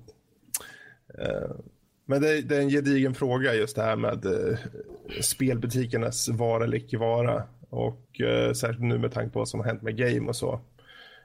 Men man ser ju det ändå att digitaliseringen sker konstant på alla olika medium. Um... Mm, vi hade ju den diskussionen tidigare om eh, digital kopia mot fysisk kopia. Men mm. om vi tar det här som en intressant frågeställning då och sätter för jag satt och tänkte på det själv nämligen. När går man ut till en spelaffär? Om man säger så här, vad, vad skulle det kräva för er att faktiskt, eh, ja nu är mitt mål att gå till en spelbutik om man säger. Vad, vad skulle få er att gå till en sån? Ja, för min del så är det antingen bara för att jag vill titta på titlar. Jag är inte ute efter att köpa något på en spelbutik. Okej, okay, men känner du att det då är för att du vill bara gå och du vill bara gå och titta på saker mm. men du vill inte göra det i ett onlinefönster? Är det för att du vill ha andra folk runt omkring dig som också tittar eller vill du, är du där för personalen för att kanske fråga om de har sett något bra eller liknande? Nej, egentligen inte alltså på den senare delen där. Utan det är mest för att ibland så har de uh, lite specialutgåvor och liknande som jag kanske inte aktivt har letat upp. Okej, okay, det är mer för det speciella sortimentet. Ja, jag kan kolla in lite bakom kassan och se kanske dels vad det komma skall men också vad de har uppe på hyllan där som är lite mer special.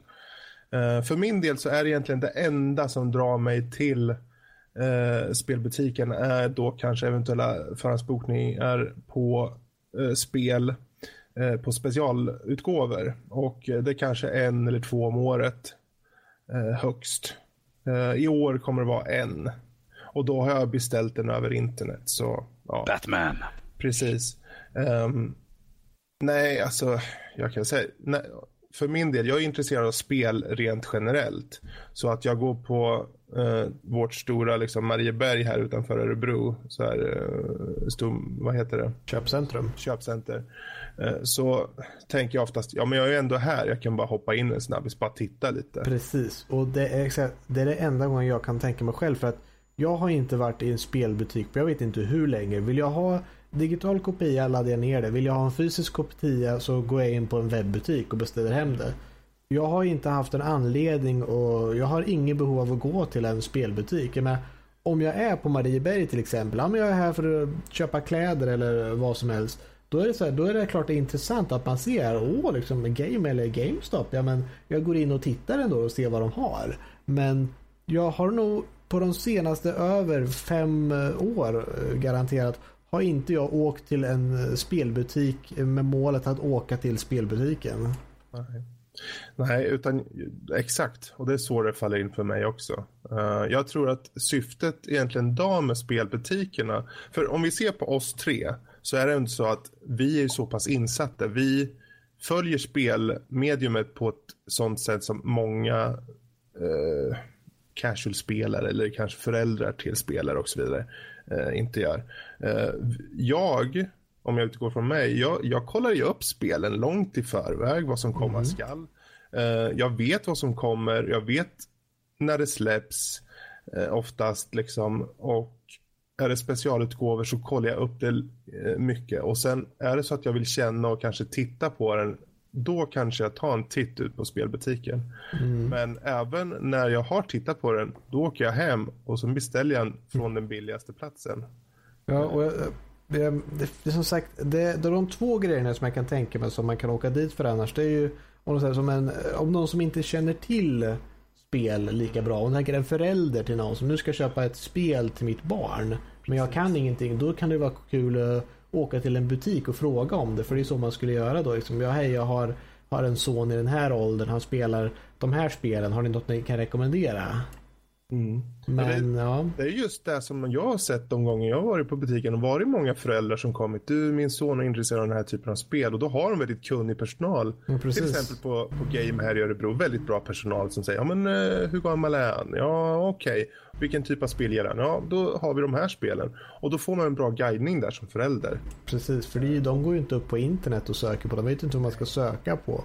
Nej, och, precis. Ja, den andra grejen då är ju då som sagt, Cloudseeker nämner här i chatten också, det är förmodligen begagnade spel. Men det kommer vi nog se mindre och mindre av. För jag menar, begagnade spel, då måste du ju komma och köpa en fysisk kopia. Och med mindre fysiska kopior, mer digitalt, så finns det inga begagnade spel. Så att... mm.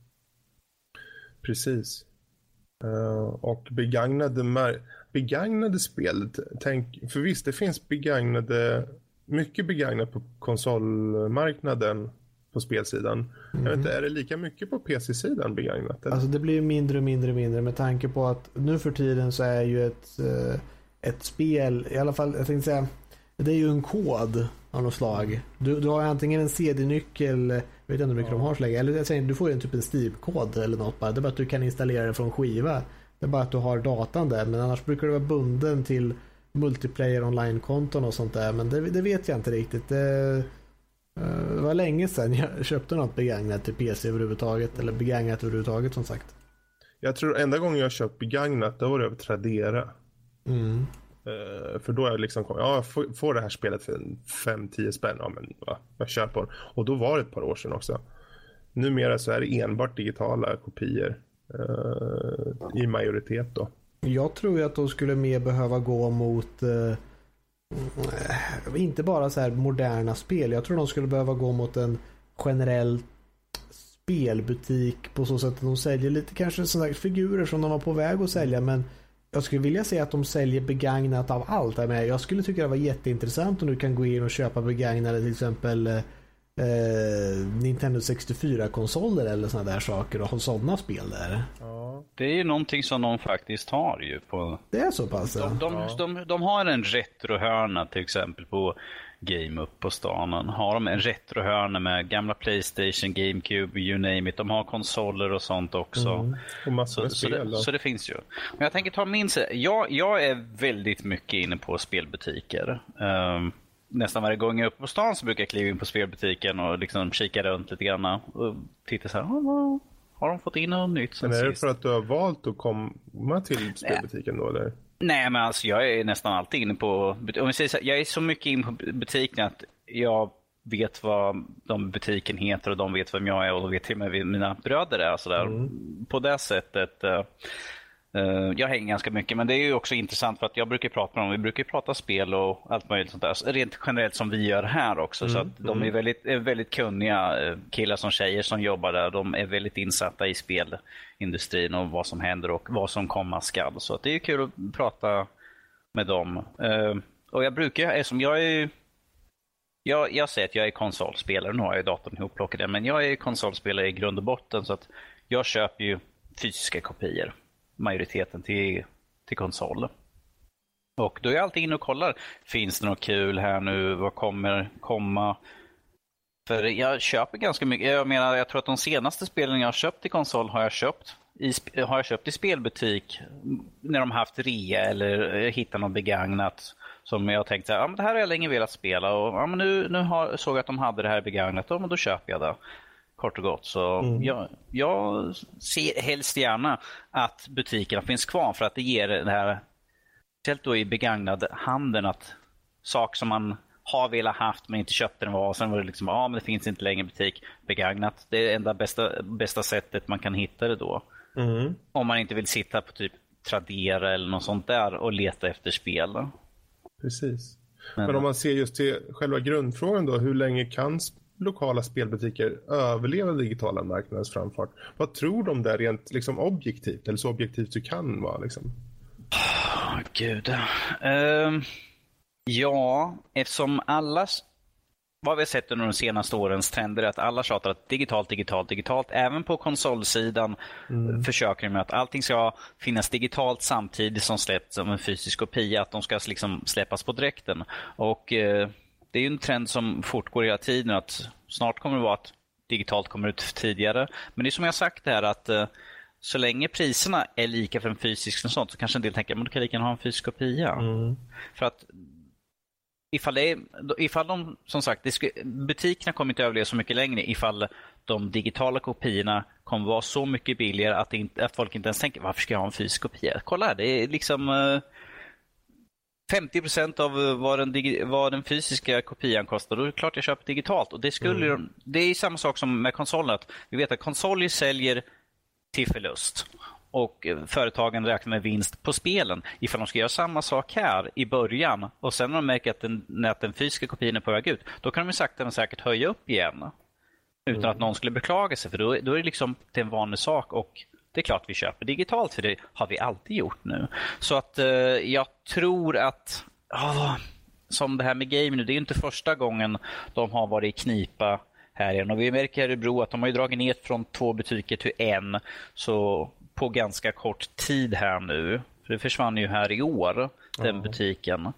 Eh, så jag ska väl ge det kanske ett par år innan de verkligen börjar det börjar knipa ordentligt. Vi märker att det här med att ha begagnat oss, äh, såna här retrogrejer, sure, det kan hjälpa en liten stund, men att sånt finns att få tag på nätet också ju.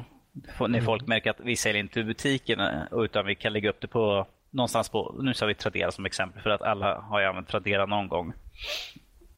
Och då kommer butikerna få mindre och sånt. Och det här med figurer och sånt, figurer kostar ju ganska mycket och ja, det, de finns också på nätet att hitta billigare. För jag vet att jag, jag är inne på spelbutiken och jag kan kolla ett spel som är sprillans nytt. Jag bara, jag kan säkert hitta det billigare online. Och där har vi problemet att det är alltid billigare att hitta någonting online nästan än i butik. Mm. Ja, särskilt i, butik, särskilt i spelbutikerna bör väl poängteras. För om man mm. jämför mot säg eh, någon elkedja, alltså någon typ Elgiganten eller Mediamarkt så, så kan du mycket väl hitta spel till bättre pris till och med där än, än spelbutikerna och det är för att de ökar ju marginalerna lite så för de måste ju såklart överleva också. Jag, jag har ju märkt det till exempel när jag var med, med mina två bröder Kenny och Ronny att vi har stått och kollat på, uh, han kanske stått och kollat på något sånt här spel som han verkligen vill ha.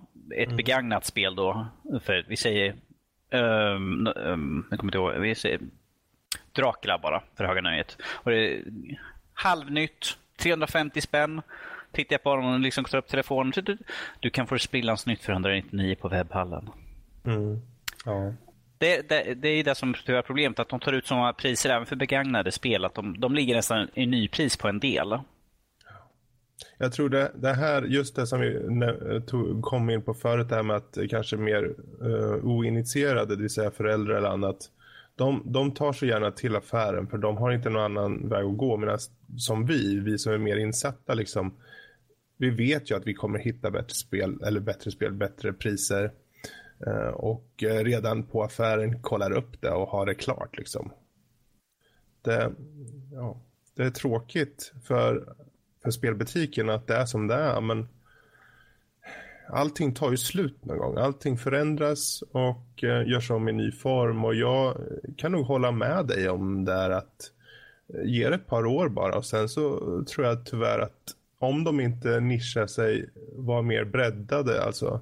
För, för, det, för det här är exakt så, samma sak kört. som med videobutiker. Att vi har ju så mycket online streamingtjänster och sånt där och mm. du, kan, du kan köpa filmer betydligt billigare på nätet än du köper in i en butik. Och vem går in, vem, vem går in i en videobutik nu för tiden och kollar går och står och bläddrar igenom och man istället kan gå ut på nätet och bara jag vill ha den här genren, jag vill ha det här. Ja, men titta där har jag fyra stycken filmer utav den genren.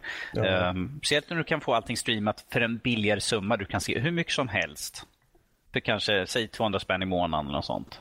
Det är ju samma sak där på videobutiker, mm. att de, de, följer den här mallen för, för vanligt folk helt enkelt, som kanske inte är sådana här supergamers liksom. Utan alltså, eller supercineaster kanske man ska säga vad gäller videobutiker. Jag är en supergamer. Supergamer. Låter som ett dåligt spel. Um, yep.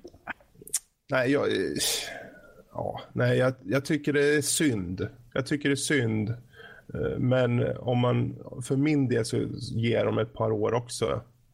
Eh, jag, jag tror inte på att, att det kommer vinna i långa loppet. Den digitala marknaden är så stark och jag ser bara på PS4 här att jag lockas ju nu, för förut om man kollar på, när jag hade Xboxen och kollade mm. på deras Game Store eller vad den heter, så tyckte jag jämt att priserna var så fruktansvärt höga där för digitala köp. Och jag, jag tänker inte köpa, det kostar ju fan, det kan jag ju köpa i butik, då får jag en skiva och allting. Mm. Men nu när jag sitter på den här PS4 med en, eh, en väl tilltagen hårddisk och de har faktiskt digitala eh, i sin butik bra priser på spel. Jag menar, jag köpte ju Left 4 Dead för typ 120 spänn digitalt. Den kostar typ 400 plus ute i handeln, eller 500 plus kanske till och med. Så det är en, en no-brainer och dessutom för, alltså om man ser till PS4, alltså Sony och de som producerar spelen, de slipper den här mellanhanden. Alltså ha, de måste, det är klart att eh, det tillkommer ju extra avgifter om du ska ha den ute i handen. För de måste ju också få in pengar. Det se kommer för... alltid bli dyrare. Se förra veckans diskussioner. Mm. Så nej, för min del, jag, Nej, tyvärr. Jag tror de dör ut. Det, det låter som att vi enas om det nästan. Och det är lite som sagt, för min del också, jag tycker det är synd, men eh, jag kommer nog inte sakna dem heller. Det är en sån här grej som jag vill ska finnas, men jag vill inte använda. Men jag vill ja. att den finns där om jag skulle vilja använda den. Ja. Ifall Så. att. Precis. Men vem vet, de kanske gör om uh, saker och ting och får in ett större brett av... Säg, säg, att de inkorporerar lite av det här comic book store-auran, det vill säga de har betydligt fler uh, gaming-relaterade prylar än vad de har idag. Idag har de ganska mycket uh, gubbar så, men det är mycket Assassin's Creed, det är mycket Nintendo och sen resten finns det inte. Jag skulle ha betydligt mer breddat. Mm -hmm, mm -hmm. Det är så här nischat också. Det känns lite grann som vi ska blända typ spelbutiken med typ uh, sci-fi butiken. Ja, fast ett genuint fokus på spel. Bara spelgubbar och spelaffischer och spelmerch uh, liksom. Ja, jag, ja, men... skulle, jag skulle inte tacka nej till det för då kan jag gå och köpa mina sådana här böcker baserade på spel och ja, sånt. Jag har ju väldigt kunna, mycket. Jag skulle kunna köpa så här Portal 2-prylar som jag länge har slängt getögon på. Men, mm. men det får väl sätta punkt för den här diskussionen. Ja, här det är det. Vi, vi tar och avslutar eh, veckans diskussion.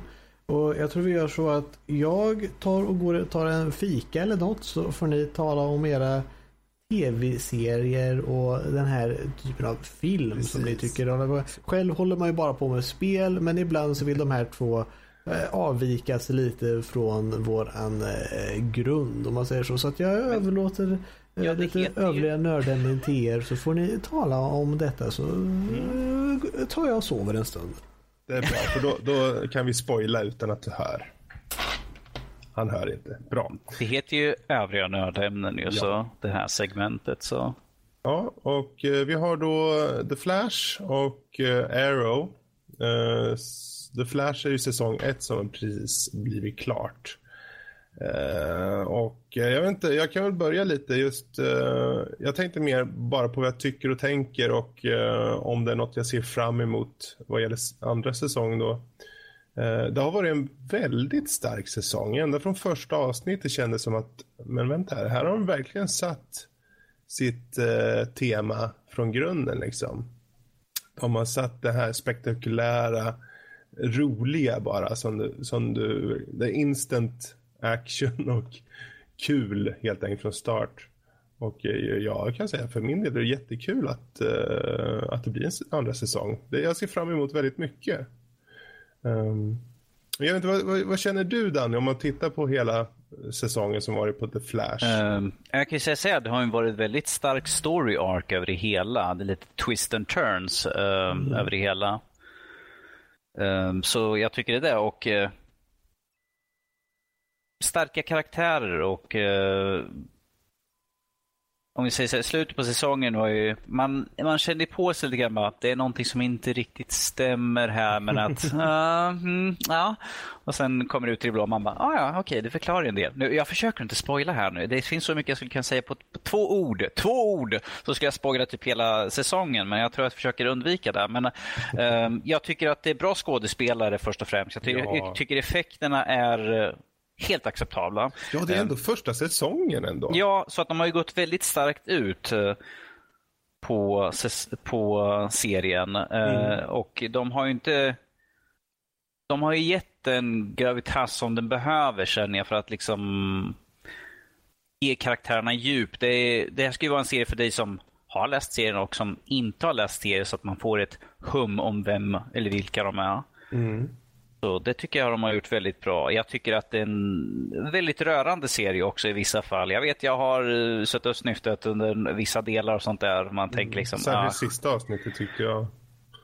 Ja, jo precis. Uh, så det, det kan, får jag ju säga att det, det är ju en sån här... Uh, det är en sån serie som känslorna går upp och ner hela tiden. Ibland sitter man åh, ja, och sen andra delen man... Mm. Mest, mest, mest det, grr, när det är en cliffhanger i slutet på en del. Jag bara, fan, måste jag vänta en vecka tills nästa del. Fuck! ja, det har varit få serier som jag under de senaste åren har så eh, idogt väntat på varje vecka. Att komma ett nytt avsnitt av. Som mm. The Flash. Uh, och det har ju till dels på grund av att, som du sa, där casten är väldigt bra. Jag menar, han som spelar Barry Allen, Grant Augustin eller vad han heter, han passar riktigt bra. Han är inte den här eh, biffiga, eh, superstarke snubben liksom, utan han ser ut som en, en vanlig En, ta, en tanig nörd. Ja, en charmig snubbe helt enkelt bara. Och han, visst, han blev intresserad egentligen redan innan i Arrow, där han hade ett antal avsnitt som han var med i, som en introduktion nästan. Mm. Um, men han gör sig väldigt bra faktiskt.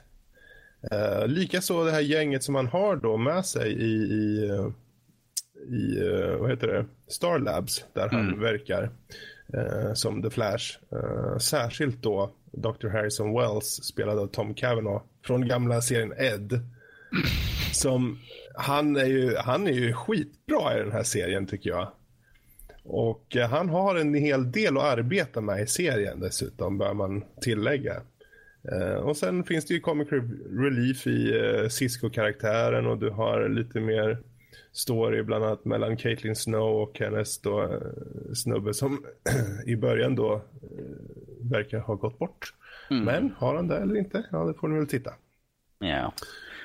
Um, jag tycker att som sagt det är en väldigt bra cast. Uh, speciellt tycker jag utav uh, oh, vad heter han? Han som spelar uh, Barry Ellens pappa.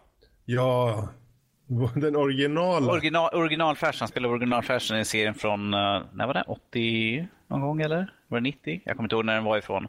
Och så tycker jag han som spelar hans fosterpappa. Mm. De, gör, de sätter en ton i hur mycket mm. de bryr sig om honom och det är liksom alltid liksom för hans bästa. Precis som pappor ska vara. Att liksom det är för ditt bästa, jag vill bara att du ska må bra och sånt där. Jag, jag uppoffrar mig mm. eh, så att du ska må bra. Det är liksom så här, eh, de connectar så bra. Jag tycker att det är riktigt skönt där. Istället för att det liksom bara, ah, ja okej, okay, whatever. Så det är bli, kul bli, där, men... bli någonting. Ja, det är kul där just för att eh, pappan han var ju som sagt med i original, äh, originalserien på 90-talet. Och uh, han, han är bra skådis faktiskt. Han ser ju så här typisk amerikansk ut med square jaw och allt det här liksom. Men jag tycker han, han gör ett riktigt bra, bra porträtt ändå av den här pappan som sitter i fängelse. Men ändå försöker vara någon form av led, ledande liksom, role model för, för sin son. Um, så ja, all kudos till han. Uh, jag tänkte på säsongen i sig då. Fin, finns det något avsnitt som står ut som du känner det här var nog det det här var det avsnitt som jag tyckte mest om eller det här berörde mig mest eller något? Um... Det... Jag bara tyckte det var underhållande. Uh, jag tycker om delen då han går tillbaka i tiden första gången mm, när han ska mm. försöka stoppa en supervåg som Precis. är på väg mot staden och där han har berättat sina känslor för en viss person. Jag försöker inte spoila här nu. Uh, och uh, en del saker händer med andra karaktärer. En person, en karaktär dör när den får reda, får reda på san eller listar ut sanningen om vissa saker. Gud vad jag är verkligen på, jag vill säga så mycket men jag försöker inte. Uh, så där tycker jag var intressant att han har liksom vetskapen och karaktärerna får med sig information omedvetet till den, den den tidslinjen som han är i just mm. nu. Det tycker jag är väldigt intressant. Att det är liksom så här, han bara, men det här kommer Han bara, nej, nej. Säg ingenting. Du kan, du kan liksom det blir ripples i time continuum. Liksom, säg absolut ingenting. Uh, det, det, tyckte jag var väldigt intressant. Plus att det här att när han kommer tillbaka, han bara, ah, ja men nu kan väl jag nu vill hon, eh, det känslorna den här personen har för mig, det är väl samma sak här, men det är liksom bara, oh, jag förstår inte vad du pratar om. Uh, det är kul med lite, det är lite paradoxer och sånt där. Mm. Ja, precis. En, en, av mina favoritavsnitt. Får, var... får, jag, får jag gissa? Ja. Är det möjligtvis när någon skrattande person är med i delen? Och spelar, en, spelar, en original, spelar sin gamla karaktär igen. Ja, precis. Tricksters. Trickster tillbaka. Eh, med allas vår Luke Skywalker. Mark Hamill spelar Trickster som var med i originalserien då 20 år tidigare. Eh, dels för att det är väldigt mycket referenser till Star Wars. När han till exempel utbrister att I am your father to young trickster. Och massor med härlig väldigt bra dialog i det avsnittet överlag. Det är väldigt underhållande. Um, det är klart, jag, jag, tyckte väldigt mycket om sista avsnittet, säsongsfinalen. Uh, men... Usch, usch, usch, usch. Den, i, innan kommer tillbaka där liksom i rummet. Usch. Riktigt, riktigt hemskt. Jag säger bara så. Usch. Jag hade tårar sprutade. Uh. Ja. Ja, vi kan väl säga att det har med hans mor att göra, men hur det ligger till det får ni väl gå in på själva. Liksom. Yep. Uh, men um, ja, just det Trickster-avsnittet som sagt, det är väl den som står ut mest. Men överlag på hela säsongen har det varit mycket det här med uh, uppbyggnad av hans karaktär. Och han har varit konsekvent som vi säger då, i och med att han hela tiden har snackat om att han vill hämnas, eller i alla fall ta reda på vad som hände med hans mamma. Liksom. Mm. Uh, och det säger han ju i introt till varje avsnitt, så det är ju det blir så etablerat i vad han är ute efter. Och det är så skönt att ha en eh, så pass eh, satt story liksom. Eh, men jag kan säga i alla fall, för de som mot förmodan inte har sett den här serien så är det perfekt. Ta möjligheten att ta ner eh, eller få tag på säsong 1 på The Flash och se den. Eh, och oavsett om ni är en eh, comic fanboy liksom, eller fangirl så har den så mycket eh, underhållning och spektakulära liksom, grejer som händer som gör att det, det, det, kommer funka tror jag för alla att ta sig till den här serien. Mm. Mm. Har du något mer du skulle vilja tillägga angående The Flash? Uh... Nej, se den bara. Se den helt enkelt. Eh, det är, jag kan inte säga mycket mer än så. Ska vi gå in och köra hårt på lite Arrow då? Arrow, sure. Mm. Eh, Arrow gick ju också och blev säsongsfinal på här för en vecka sedan eller två. Eh, och eh, det var säsong fyra som avslutades va? Uh, ja det är det väl. Vilken bra ja. koll vi har. Ja, säsong fyra. Ja, jag vet inte, vad känner du för den här, säsong, den här säsongen? Hur, hur står den upp? Uh, nej, säsong tre menar jag. Uh, säsong tre. Det är fyra som kommer. Uh,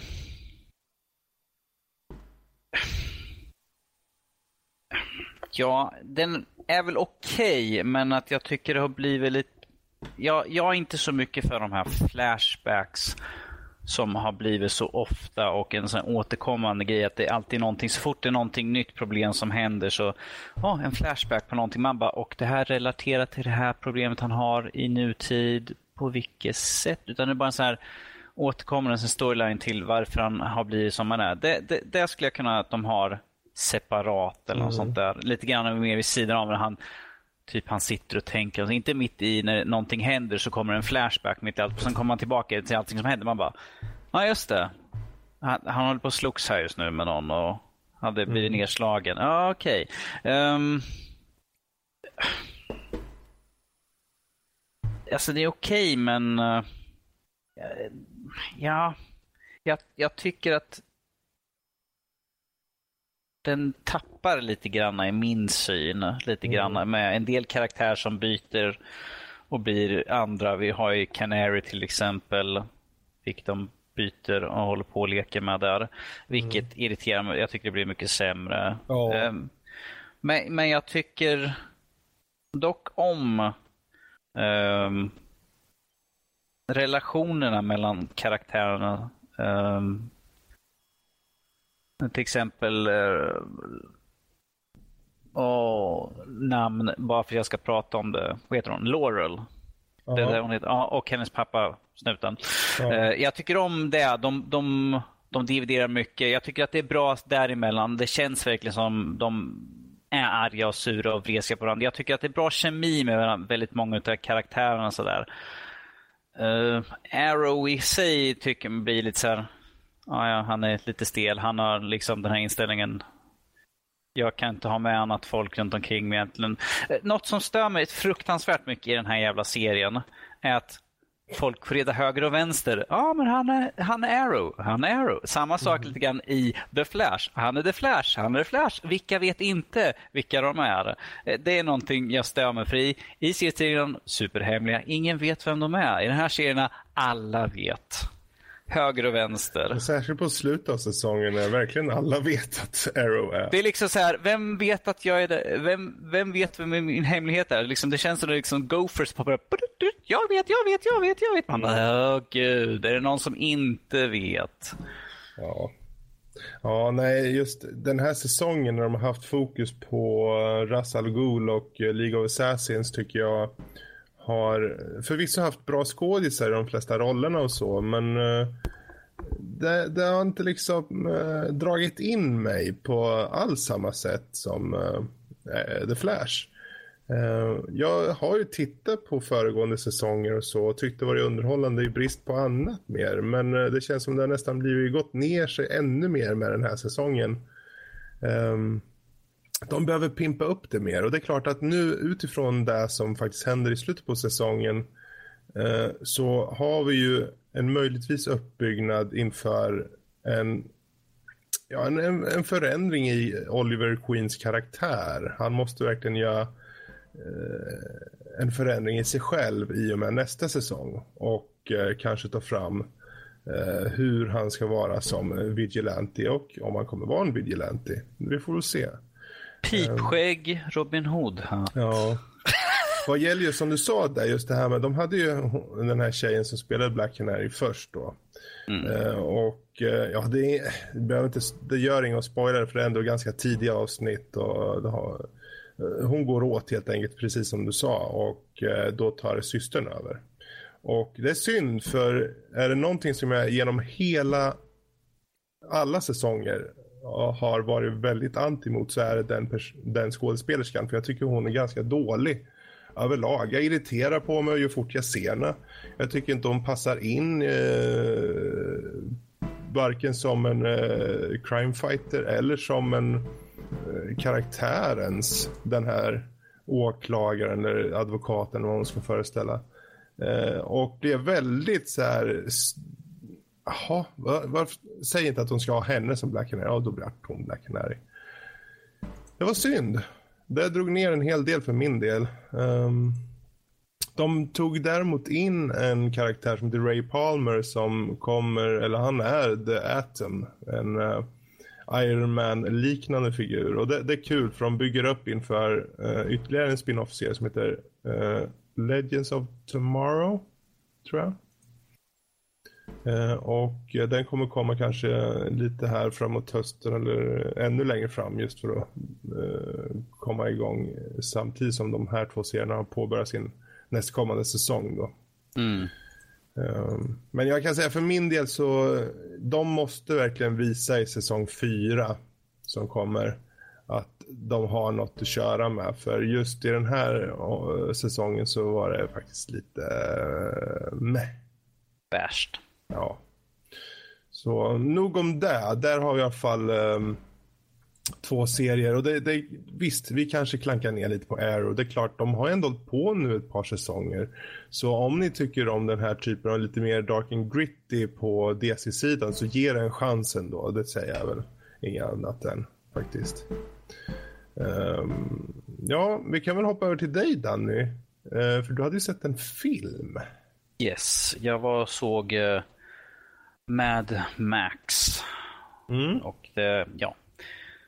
Vad, Vad handlar se? den om då? Den, ja, kort och gott. Uh, den handlar om Max. Uh, som, uh, får vi se i början så blir han det här, är, det här är introduktionen för hela. Han blir tillfångatagen och hamnar i ett, i ett stort läger uh, och används som en donationspåse med blod och sånt. Och så blir han mm. uttagen. Mm. Uh, för er som har sett trailern så kanske sett att han hänger framme på en bil. Um, och där, där börjar det egentligen med de här knasiga Uh, jag vet inte vad de, vad de kallas för någonting, de här snupparna. Uh, för om vi säger så här, jag tycker att det här är en riktig skitfilm. Alltså om vi säger så här, kamerarbete och praktiska effekter och sånt. Sure, superbra gjort. Men rent övrigt så tycker jag det är en bedrövlig film. Jag tycker att originalen är faktiskt mycket bättre. För jag tror att det tar en timme eller något sånt innan jag ens får höra att han heter Max. Och men är det, det behövligt att han, att han etableras som nej, Max? Nej, men alltså att det känns inte som en Mad Max-film. Det känns, som, det känns inte som hans story. Det känns som mm. de kunde plocka bort honom och det hade inte gjort, hade inte gjort någon skillnad direkt. Uh, mm. För att det här känns mer som Charlize Therons karaktärs film istället. Det, det, under hela filmen det var hon som är i fokus mer. Okay. Eh, det känns som hennes storyline. Mad Max han var liksom bara eh, means to the end. Han liksom bara en extra karaktär. De kunde kalla honom precis vad som helst. Förutom okay. att eh, liksom, de är ute i öknen och kör bilar. Oh, wow, oh. Men är post, hennes eh, karaktär dålig då eller? Nej, nej, nej. Bra karaktär och har ett syfte liksom. Medan hans, han, han, han han grymtar och sånt i filmen. Uh, uh, uh. Man bara, säg någonting vettigt. Alltså i första biten av filmen så säger inte han så mycket. Han grymtar lite grann. Mm. Och uh, man tänker så här, why? Var, vad har ni gjort? Jag, jag var riktigt besviken efter att jag hade sett den här filmen. Jag, jag tycker om Mad Max-filmerna. Uh, jag hade hoppats på... Kanske inte trean dock. Den är väl inte någon som tycker. Alltså jag tycker om eh, trilogin helt enkelt. Eh, de, de, har, de tillför till varandra om vi säger så. Så låter lite mer neutral där. Mm. Men att jag kände att den här kunde de, precis som säkert film jag nämnt förut, att de kunde bara döpt om den. Den hade inte behövt heta Mad Max. De kunde bara haft Fury Road. Bara haft det och så kalla den för något annat. Mm de, sure, de använder liksom uh, typiska namn och sånt för till exempel olja och sånt. De har, har ett speciellt namn för i filmerna och de nämner ju en del saker som hänrör till de gamla filmerna. Mm. Uh, Road Warrior tror jag till och med nämns och allt sånt där. Um, men att utöver det så kunde det varit vilken postapokalyptisk film som helst där allt har gått under och liksom oljan är viktig och vatten är viktigt och sånt. Mm. För jag tyckte att uh, Tom Hardy tyckte jag var ja, bedrövlig i rollen rent allmänt. De, ja. Eh, mycket, många av karaktärerna var totalt ja, bisarra. Vi har en enorm muskelknutte som går omkring men den ser ut som om han har tagit någon skit och har över munnen och tygbit. Och sånt där. Han ser bara rent allmänt dum ut. Det är, det är typ så här, muskler, ingen hjärna, liksom, skjut allt som rör sig. Man bara, okej, okay. stereotypisk sådär. Mm. Så... Men är det inte lite annars den liksom gängse bild av Mad Max-serien i sig, det här med att den har knasiga karaktärer? Jo, jag vet. De har ju väldigt mycket, precis som de, eh, som mycket när de kör bilar och det är mycket, som i de gamla filmerna, när de, när de har den här med, tanken i vilken utav det är det utav dem? Är det tvåan? Han kör en tank mitt ute i öknen med uh, vatten tror jag ska vara. Uh, skitsamma vilken det är utav dem. Uh, det är ju samma stuk. Det är ju där de stuken de har tagit ifrån. Men att mm. det hade inte behövt vara Max som var med i det här. Det kunde ha varit en sidokaraktär eller någon annan. Det kunde ha varit han tokiga jäveln som flyger omkring i sin helikopter i de andra filmerna. Uh, Mad Max hade du kunnat strunta i totalt. För personligen, jag tycker att det här var du får ju säga, säga, när, du, när du ser den en vacker mm, dag mm. ifall du håller med. Men jag tycker att de kunde ha döpt till något helt annat. Då, då hade jag varit mer acceptabel. Men nu satt jag liksom Mad Max, K, jag vet premissen från... Jag tyckte om de gamla filmerna så där. Jag vet vad jag förväntar Sure. Mycket explosioner som de i gamla filmerna. Väldigt snyggt gjort. Och jag vet att väldigt mycket in camera, att de, de gjorde det här i verkligheten. Och eh, vad jag har hört också så var Tom Hardy en riktig skitstövel tydligen under inspelningen. Men så, så, var de ute i öknen i någon, några månader och spelade in allt där. Så han var väl miserabel och det var ja, okay. supervarmt och sånt. Precis. Vad sa du? Du dröp lite grann. Va? Ja, nej, jag sa bara ja, visst. Jag, jag nickar och håller med precis vad du sa, för jag hörde inte ett skit vad du sa just nu. Um... Jag hör er båda, men det är väl Danny som börjar eh, bli non-existent. Ja, men om, då, om du sammanfattar då lite. Om jag sammanfattar lite grann, det uppfattar jag. Um, om du Die Hard med Max, gå och se den i så fall. Om du inte har så mycket intresse av skiten, se den inte. Vänta tills den kommer ut på, i digitalt format och sånt där och se den så. Utöver det så kan jag säga att ja, ja, ja, jag önskar att jag hade inte gått på den i alla fall. Uh, jag kunde ha väntat se, jag hade kunnat, brorsan köpt den och sånt där. Mm. Kort och gott. Okay. Bra, men eh, då är vi egentligen klara med övriga nördämnen. Ja, vi ska ha en liten extra instickare här och bara nämna ja. Kung Fury. Ja, Kung Fury. Jag har inte sett den själv än, men tydligen så ska det vara någonting eh, att se. Um, ja, jag såg den här om dagen. Och eh, det är ju en eh, referensbonanza eh, i 80-talsstuk med en ninja som åker genom, en polisninja som åker genom tiden. Det är som att American Ninja goes crazy liksom. Och så slåss han mot Hitler eh, tillsammans med bland annat en dinosaurie. Um, den är helt svenskt gjord. Uh, och uh, fått hjälp från olika håll och kanter med Svenska Filminstitutet och annat. 29-30 minuter lång. Och ehm, ja, alltså kvalitet Alltså filmen i sig, alltså om du, det är klart du inte tittar på den här för storyn. Om du, om du tänker att du ska titta på den här för storyn, då är du ute fel. Det är inte därför du tittar på den. Du tittar den på den för att du kanske gillar eh, Nakna Pistolen eller så här lite eh, sjuk humor. Eh, det är en parodikomedi. Ja, verkligen. Den är, den är over the top, på många, särskilt i fight-scenerna som jag tycker för övrigt är ganska underhållande faktiskt. Uh, han sparkar huvudet av nazister och han uh, bland annat sparkar en nazist så pass att den, han roterar i luften tillsammans med, med uh, nazisten. Då. Um, nej, det, det, det, visst, den är underhållande för vad den är. Det måste man, det måste man eh, slänga in. Det, på det sättet så är den väldigt underhållande. Um, hade, hade du sett den Daniel? Eller? Uh, ja, jag, så, jag kollade på den igår och uh, ja, den var väl lite smått underhållande. Lite, väldigt så här uh, retroaktigt uh, fjompig. Uh, så, men det var kul och jag kollade game-trailen för spelet också och det såg ut som, ja det passade väldigt bra in. Ja. Lite mm oh, vad heter det? Street, Street of Rage. Eh, mm. det, känns det väldigt. Och eh, Double Dragon. Ja, Så. precis. Ja. Ja, det finns väl inte så mycket mer att säga om den. Nej, eh. jag ville bara eh, ta fram den för jag blev påtalad till och tvingad att nämna den. Ja, det är bra. Jag är under hot. Då så. Men eh, då tror jag att vi har blivit klara med våra nördämnen och eh, vi går till vår sista segment för dagen vilket är lyssnarmailen. Fredrik, har vi, har vi haft några Eh, Korrespondenter, tänkte jag säga. Har vi haft någon som har hört av sig till vår kära lilla podcast?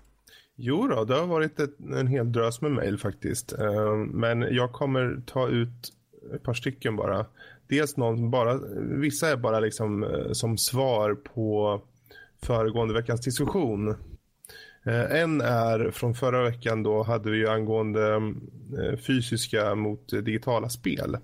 Och eh, då hörde Mackan av sig och han skrev egentligen så här då. Digitala nedladdningar är bäst. Fysiska kopior är enbart för extremt återvärda och sällsynta Collectors Edition-spel. Eh, att köpa standardspel, oavsett PC eller konsol, på skiva är onödigt.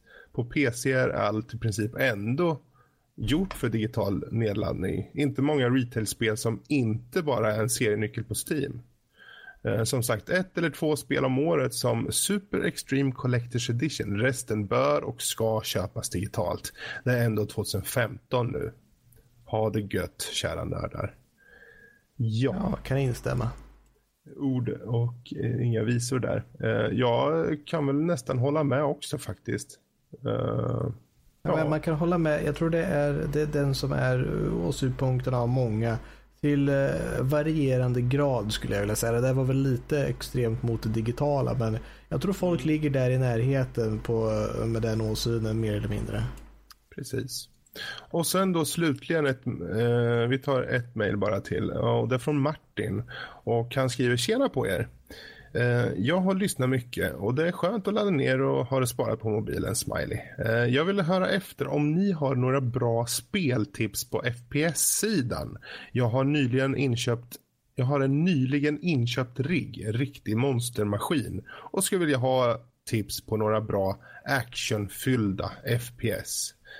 Um, ehm, ja, ja, Fredrik, du har ju det ganska snabbt vad du har spelat på sista tiden. Precis, ja. alltså först och främst, ger du på uh, Wolfenstein-spelen uh, som precis nyligen har kommit. Dels för att de är väldigt fläskiga i utseendet, men också för just FPS-faktorn. De, de, de gör sig bra. Om du, om du gillar FPS så, så är det bra spel att ta sig an. Uh, det är väl de jag kommer främst på så här bara hux flux.